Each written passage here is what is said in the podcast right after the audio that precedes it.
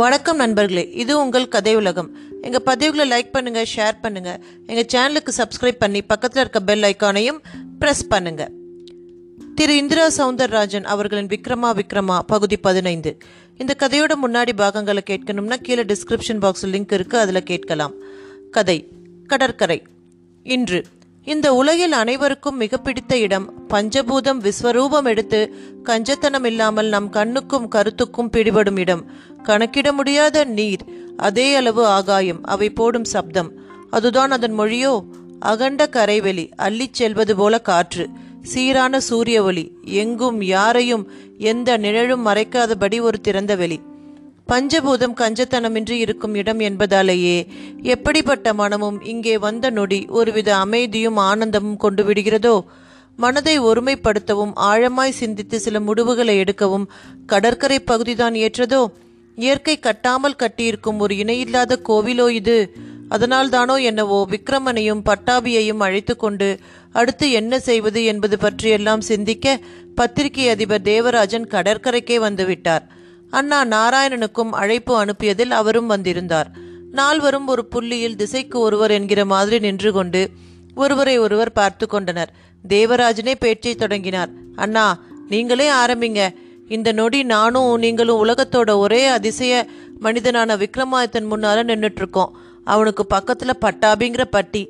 நீங்களும் நானும் காலத்தை ஜெயிச்ச மனுஷருங்க இல்லை. ஆனோ இதோ இவங்க இரண்டு பேரும் அப்படி இல்லை. மனித வாழ்க்கை அதன் போக்கு அதோட மகத்தான சக்தி இவைகளுக்கெல்லாம் பெரிய சாட்சி இவங்க. தேவராஜன் சொன்னது விக்ரமன் முகத்தில் ஒரு கள்ளச்சிரிப்பை உருவாக்கியது. அது எதனால் என்பது தேவராஜனுக்கும் புரிந்தது. விக்ரமா உங்களுக்கு இன்னுமா நீங்க யாருங்கிறது நான் சந்தேகம்?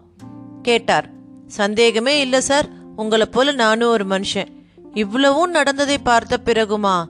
என்ன பெருசா நடந்துச்சு? அந்த நாடி ஜோதிடர் சொன்னது எதுதான் உன் வரையில நடக்கலை? இருக்கலாம். இருந்தாலும் அதை ரொம்ப தற்செயலாக தான் நினைக்கிறேன். சந்தேகப்படவும் ஒரு அளவு உண்டு விக்ரமா. இப்போ நீ எவ்வளவு பெரிய போர்க்களத்தில் நின்றுட்டு இருக்க தெரியுமா? அண்ணா நாராயணன் உணர்ச்சி மிகுதியோடு கேட்டார். அந்த நந்தன் பைராகி பற்றி தானே கேட்குறீங்க ஆமாம் அவனும் ஒன்றும் லேசுப்பட்டவன் இல்லை. ஜென்ம ஜென்மமாக உன்னை தொடர்ந்து வர ஒருத்தன். போச்சுடா. கொஞ்சம் முந்தி நான் மட்டும்தான் இந்த உலகத்தோட நம்ப முடியாத அதிசயம். காலத்தை ஜெயிச்சவன்னு சொன்னீங்க. இப்போ அந்த நந்தன் பைராகியுமா? ஆமாம் இரண்டாம் காண்டத்துல வந்த தகவல் என்னன்னு உனக்கு தெரியாது. ஆனா அந்த தில்லை நாயக வள்ளுவர் எங்ககிட்ட சொல்லிட்டார். தேவராஜன் நாடி ஜோதிடம் பற்றியும் ஏடு பற்றியும் பேச ஆரம்பிக்கவும் விக்ரமனே வேகமாக நிமிர்ந்தான். கூர்மையாக பார்த்தான். ஆனால் பட்டாபியிடம் அவன் அளவு அவநம்பிக்கையோ சந்தேகங்களோ இல்லை. போகிற போக்கில் போவோம். அமைதியாக நடக்கின்ற அவ்வளவையும் ஏற்றுக்கொள்வோம் என்கிற மாதிரி ஒரு மனநிலை அவனிடம் தென்பட்டபடி இருந்தது. இரண்டாம் காண்டம் மூன்றாம் காண்டம்னு ஏன் இப்படி என்னை போட்டு குழப்புறீங்க? அப்படி அதில் என்ன இருந்துச்சு? பட்டிங்கிறவன் வேற யாரும் இல்லை. அந்த ஜென்மாவில் எப்படி அவன் உனக்கு தம்பியோ அப்படியே இதே ஜென்மத்திலையும் இவன் உனக்கு தம்பியா இருக்கான். பேர்ல கூட ஒரு வித ஒற்றுமையை கவனிச்சியா? விக்ரமனால் அதற்கு ஒரு மறுப்பை கூற முடியவில்லை. மௌனம் காத்தான். சரிங்க சார். இப்போ அடுத்து நாங்கள் என்ன பண்ணணும்? இந்த சந்திப்பு எதுக்கு? பட்டாபிதான் இப்படி கேட்டான். என் வரையில் உங்கள் வாழ்க்கையை அப்படி சொல்ல ஏடுகள் இருக்குது இரண்டு காண்டத்தை இதுவரை பார்த்துருக்குறோம். அது அப்படியே நடந்து முடிஞ்சாச்சு. மூணாவது காண்டம் என்ன சொல்லுதுன்னு பார்ப்போம். அப்படின்னா திரும்பவும் வள்ளுவகுடிக்கு போகிறோமா இது என்ன கேள்வி Pattabi? Sorry Patti. Sir please sir என்னை பட்டாபின்னே கூப்பிடுங்க. பட்டினா அது இப்போதைக்கு ஒரு கெட்ட வார்த்தை சார் மலையாளத்தில் நாயை பட்டின்னு சொல்லுவாங்க. ஒரு வகையில் அது கூட உனக்கு பொருத்தம்தான். எப்படி? விலங்குகள்ல மனித குணத்தை கொண்ட ஒரே விலங்கு நாய்தான். அதுக்கு நன்றி உணர்ச்சி மிக அதிகம். மறைஞ்சிருக்கிறத மோப்பத்தால கண்டறியும் புலனாற்றலும் அதிகம். சைவம் அசைவம் இரண்டும் சாப்பிட்ற ஒரு மிருகமும் அதுதான். மற்ற நாலு கால் பிராணிகள் ஒன்று சைவம் இல்லை அசைவமா இருக்கும். இது அப்படி இல்லை. அதாவது இன்பம் துன்பம்ங்கிற இரண்டையும் சமமா நினைச்சு ஏத்துக்கிற ஒரு யோக குணம் அது. எல்லா மிருகங்களுக்கும் இது அமையல. இது ஒன்று தான் காட்டிலையும் இருக்கு நாட்டிலையும் இருக்கு. இன்னொரு ஆச்சரியம் பாரு மற்ற மிருகங்களை நாம பயன்படுத்திக்குவோம் நம்ப மாட்டோம். ஆனால் நாயை நம்புவோம். இது காவல் காக்கும் நமக்கு ஆபத்து வந்தால் குரல் கொடுக்கும் நம்ம நம்புவோம். தன்னையே நம்பாத ஒரு மனுஷன் ஒரு மிருகத்தை நம்புறானா அது நாய்க்கிட்ட மட்டும்தான். அண்ணா நாய் பற்றி விவரித்து கொண்டே போனதில் புது புது கோணங்கள். பட்டாபி அதை வெகுவாக ரசித்தான். நானும் எவ்வளவோ நாய்களை பார்த்துருக்கேன். ஆனா அதோட சிறப்பு பற்றி இப்படி கூர்மையா யோசிச்சதில்ல. அடே அப்பா நாய்க்கு பின்னால இவ்வளவு சிறப்பா? பட்டாபி வாயை பிளந்தான். முக்கியமான ஒன்று விட்டுட்டீங்களே விக்ரமன் தான் இப்படி கேட்டது. மற்ற மூவரும் உடனே அவனை கவனித்தனர். நன்றி இதோட ஒரு பக்கம்னா நஞ்சு இதோட மறுபக்கம். இதோட விஷயம் ஒரு மனிதனை கூட நாயாக்கிடும். நல்ல பாம்பு விஷம் கூட சத்தமில்லாமல் உயிரைத்தான் பறிக்கும். ஆனா நாயோட விஷம் அப்படி இல்லை. மற்றவங்களுக்கு ஒரு பாடம் சொல்லிட்டு தான் விடும். பாம்பு விஷத்தை கூட முடிஞ்சா உறிஞ்சு வெளியே எடுத்துடலாம். நாயோட விஷம் அப்படி இல்லை. உடம்புல பரவினா அவ்வளவுதான். நாயை போல குறைச்சே செத்தாகணும்.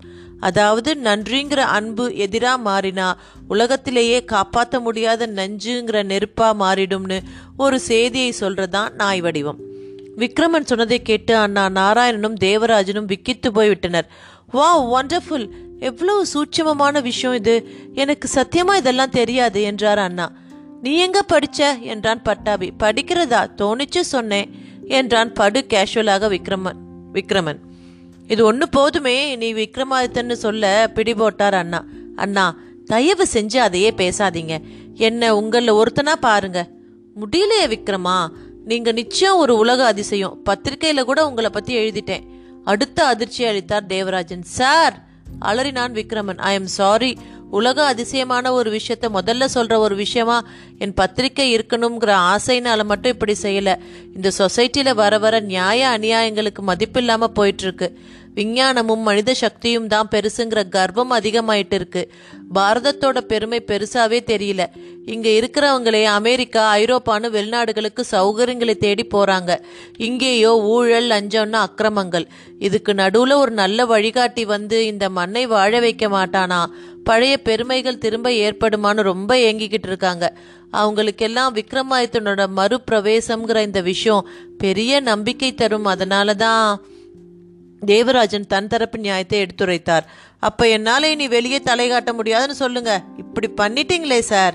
விக்ரமன் நிஜமாகவே வருந்த பதிலுக்கு சிரித்த தேவராஜன் என்னை என்ன அவ்வளவு முட்டாள் நினச்சிட்டிங்களா விக்ரமன்? என்று எதிர்கேள்வி கேட்டார். அப்படின்னா விக்ரமாதித்தன் வந்தாச்சுன்னு தான் சொல்லியிருக்கேன். ஆனால் அவன் யாரு? எப்படி இருப்பாங்கிறதெல்லாம் கடைசி வர சஸ்பென்ஸ் தான். அப்பாடா விக்ரமனிடம் ஒருவித நிம்மதி பெருமூச்சு. எப்ப இரண்டாம் காண்டத்துல சொன்னபடி நந்தன் பைராகிங்கிற அந்த ஆயிரம் தலைவாங்கி வந்துட்டானோ அப்பவே விக்ரமன் எச்சரிக்கையாகவும் ஜாக்கிரதையாகவும் இருக்கணும். அது மட்டுமல்ல விக்ரமன் பட்டாபி உங்களை பத்தின ரகசியம் இந்த நொடி எங்க இரண்டு பேருக்கும் தெரியும். அது அந்த நாடி ஜோஷியருக்கும் அவரது அசிஸ்டண்ட்டுக்கும் தான் தெரியும். இந்த உலகத்துல இந்த நிமிஷம் அந்த ரகசியம் தெரிந்த நாலு பேர் நாங்க தான் நாங்க நாலு பேரும் ஒன்னா சேர்ந்தா நாங்க முகன்கிற பிரம்மாவாயிடுறோம். பிரம்மாவுக்கு எப்படி படைப்பு ரகசியம் தெரியுமோ அப்படி எங்களுக்கும் உங்களை பத்தின ரகசியம் தெரியும். பிரம்மா எந்த ரகசியத்தையும் வெளியே சொல்ல மாட்டார். அதனால தான் பெரிய பிரம்ம ரகசியமாக்கும் என்று ஒரு பேச்சு பேசும்போது சொல்லுவோம். நாங்களும் உங்களை பற்றின ரகசியங்களை பிரம்ம ரகசியமாக காப்பாற்றுவோம். அதில் உங்களுக்கு சந்தேகம் வேண்டாம். தேவராஜனின் உறுதிக்கு அண்ணா நாராயணனும் துணை நின்றார். விக்ரமன் மட்டும் எதுவும் பேசாமல் கடலையே பார்த்தபடி இருந்தான். அவனுக்குள் தன்னை பற்றியும் தான் யார் என்பதிலும் உள்ள குழப்பம் நீங்கவே இல்லை. இதெல்லாம் சாத்தியமே இல்லை என்றே அவன் மனம் சொல்லிக் கொண்டிருந்தது. பட்டாபி அவன் எண்ணம் புரிந்தது போல தேவராஜனை பார்க்க தேவராஜன் சிரித்தார். கவலைப்படாதே பட்டாபி விக்ரமன் இப்படி இருக்கான்னா அதுக்கும் ஒரு சரியான காரணம் இருக்கும். அதே சமயம் அந்த மூணாவது காண்டம் என்னாங்கிறதையும் பார்த்தாங்கணும். அதுதான் இப்போ டாப் ப்ரியாரிட்டி அவர் குரலில் அப்பட்டமான ஒரு உறுதி. அவர்கள் பேச்சை நித்திய சிரஞ்சீவிகளான கடலும் காற்றும் வெளியும் ஒளியும் ஆகாயமும் வேடிக்கை பார்த்து ரசித்து கொண்டிருந்தன. அன்று உஜ்ஜயினி அரண்மனை உலகின் அழகிய விஷயங்களில் ஒன்று அதன் உயரிய மாடங்களிடம் மேகங்கள் வந்து தாய் மடியை முட்டும் கன்றாட்டம் முட்டிவிட்டு செல்லும். வெகு தூரம் பறந்து சென்றபடி இருக்கும். அயல்நாட்டு பறவைகளும் அந்த உயரிய மாடங்களை பார்த்து ஆச்சரியம் கொள்ளும். ஆகாயத்தில் எப்படி இப்படி கட்டிடங்கள் முளைத்தன என்று அதன் சாரங்களில் தங்கிச் செல்லும். அப்படி ஒரு மாளிகையின் தென்கிழக்கு பகுதியில் தான் இருந்தது. மாளிகையின் அக்னிமூலை பகுதி. அங்கேதான் அரண்மனையில் பணியாற்றும் அத்தனை பேருக்குமான உணவுப் பொருள் தயாராகி கொண்டிருந்தது. அக்னி மூலையின் அடுப்பு கொட்டார சிம்னியானது எப்பொழுதும் புகை பெருக்கியபடி இருக்கும். இதனால் அந்த பக்கமாய் மனித நடமாட்டமும் குறைவாகவே இருக்கும். அதை உத்தேசித்தோ என்னவோ சுடுகாட்டு புலையன் மாறுவேடம் தரித்து அங்கு வந்து சேர்ந்திருந்தான். அவனுக்குள் விக்ரமாதித்த சக்கரவர்த்தியை பார்த்து ஞானசீலன் என்னும் அந்த மாயாவி பற்றியும் சுடுகாட்டு அரச மரக்கிளை ஒடிந்து விழுந்தது பற்றியெல்லாம் கூறியாக வேண்டிய துடிப்பு. தன்னை நேருக்கு நேர் பார்ப்பது கூட இழுக்கு என்று தீட்டு என்றும் கருதும் கூட்டத்தவர் நடுவில் விக்ரமாதித்த சக்கரவர்த்தியும் பட்டியும் சரிநிகர் சமானமாக பழகியிருந்த பாங்கு அவன் மனதை நெகிழ்த்தியதன் விளைவு அது. நன்றியுணர்ச்சியும் ராஜ விசுவாசமும் அவனுக்குள் கொப்பளித்து கொண்டே இருந்தது. அதே சமயம் விக்ரமாதித்த சக்கரவர்த்தியை சந்திப்பது என்பது ஒரு புலையன் வரையில் அவ்வளவு சுலபமான ஒன்றா என்ன? மனது இடந்து அடித்து கொண்டது. அப்பொழுது ஒரு விறகு வண்டி ஒன்று அரண்மனை அடுப்படை நோக்கி செல்வதை பார்த்தான். அந்த வண்டியோட்டியோ பெரிய கம்பளையை சுற்றி கொண்டு நோயாளி போல திகழ்வதையும் உணர்ந்தவன் ஒரு உபாயம் செய்தான். ஓடிச் சென்று என்ன பெரியவரே இந்த உடம்போடு விறகுகளை எப்படி வேகமாக இறக்குவீங்க? என்று கேட்க அவரும் சற்றே இருமியபடி இறக்கைத்தானே தீர வேண்டும் என்றார். கவலையே படாதீர்கள் நமது சக்கரவர்த்தி ஆட்சியில் நோயே வரக்கூடாது வந்தாலும் அவர் துன்புறக்கூடாது என்பது அவர் எண்ணம். நான் உங்களுக்கு உதவுகிறேன் என்று அந்த வண்டியில் ஏறிக்கொண்டான். வண்டியும் உள்ளே நுழைந்தது. வண்டியோட்டி நன்றியோடு பார்க்க கட்டைகளை இறக்கினான். உள்வரை வந்தாயிற்று. இனி சக்கரவர்த்தி இருக்கும் இடம் தெரிந்து அங்கு செல்ல என்ன வழி? என்று யோசித்தான். அந்த சமயமாக பார்த்து அரண்மனை சிம்னிகளுக்கும் மெழுகுகளுக்கும் தீபம் ஏற்றும் ஒருவன் அதற்கான தொரட்டி பந்தமுடன் வருவதை பார்த்தான். அதை தானும் வாங்கி கொண்டால் உள்ளே விளக்கேற்றும் சாக்கில் எல்லா இடங்களுக்கும் செல்லலாமே. அவன் புத்தி வேகமாக வேலை செய்தது. அதைத் தொடர்ந்து அவனை நெருங்கியவன் நீதானே தீபம் ஏற்றி என்று கேட்க அவன் தலையையும் ஆடியது. உன் மனைவி அத்தானியில் ஒரு பொருளை எடுப்பதற்காக ஏறியபோது கீழே விழுந்து எலும்பு முறிந்து விட்டதாக அரண்மனைக்கு தகவல் வந்தது. மனை கண்காணிப்பாளர் உன்னிடம் தகவல் சொல்லி உன்னை விடுவிக்கச் சொன்னார் என்றான்.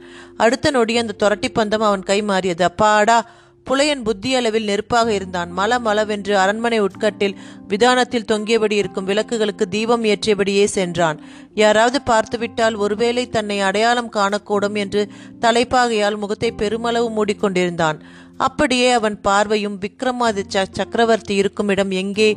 என்று தேடியபடியே ஒரு வழியாக அவன் அந்தப்புற மண்டபத்தை அடைந்தான். அங்கே முகப்பில் அமைச்சரவை சகாக்கள் கூடி பேசிக் கொண்டிருந்தனர். விக்ரமாதித்தன் பட்டியோடு கூடி ஒரு மாடத்தில் மஞ்சம் ஒன்றின் மேல் அமர்ந்து தாயக்கட்டம் ஆடியபடி இருந்தான். நல்ல வேளையாக அங்கே அருகில் ஒரு சரவிளக்கு தொங்கியபடி இருந்தது. விறு விறுவென்று அதை நோக்கி நடந்தவனை மெய்காப்பாளன் வஜ்ராபதியின் கரங்கள் தடுத்தன. ஏ யார் நீ? எங்கே செல்கிறாய்?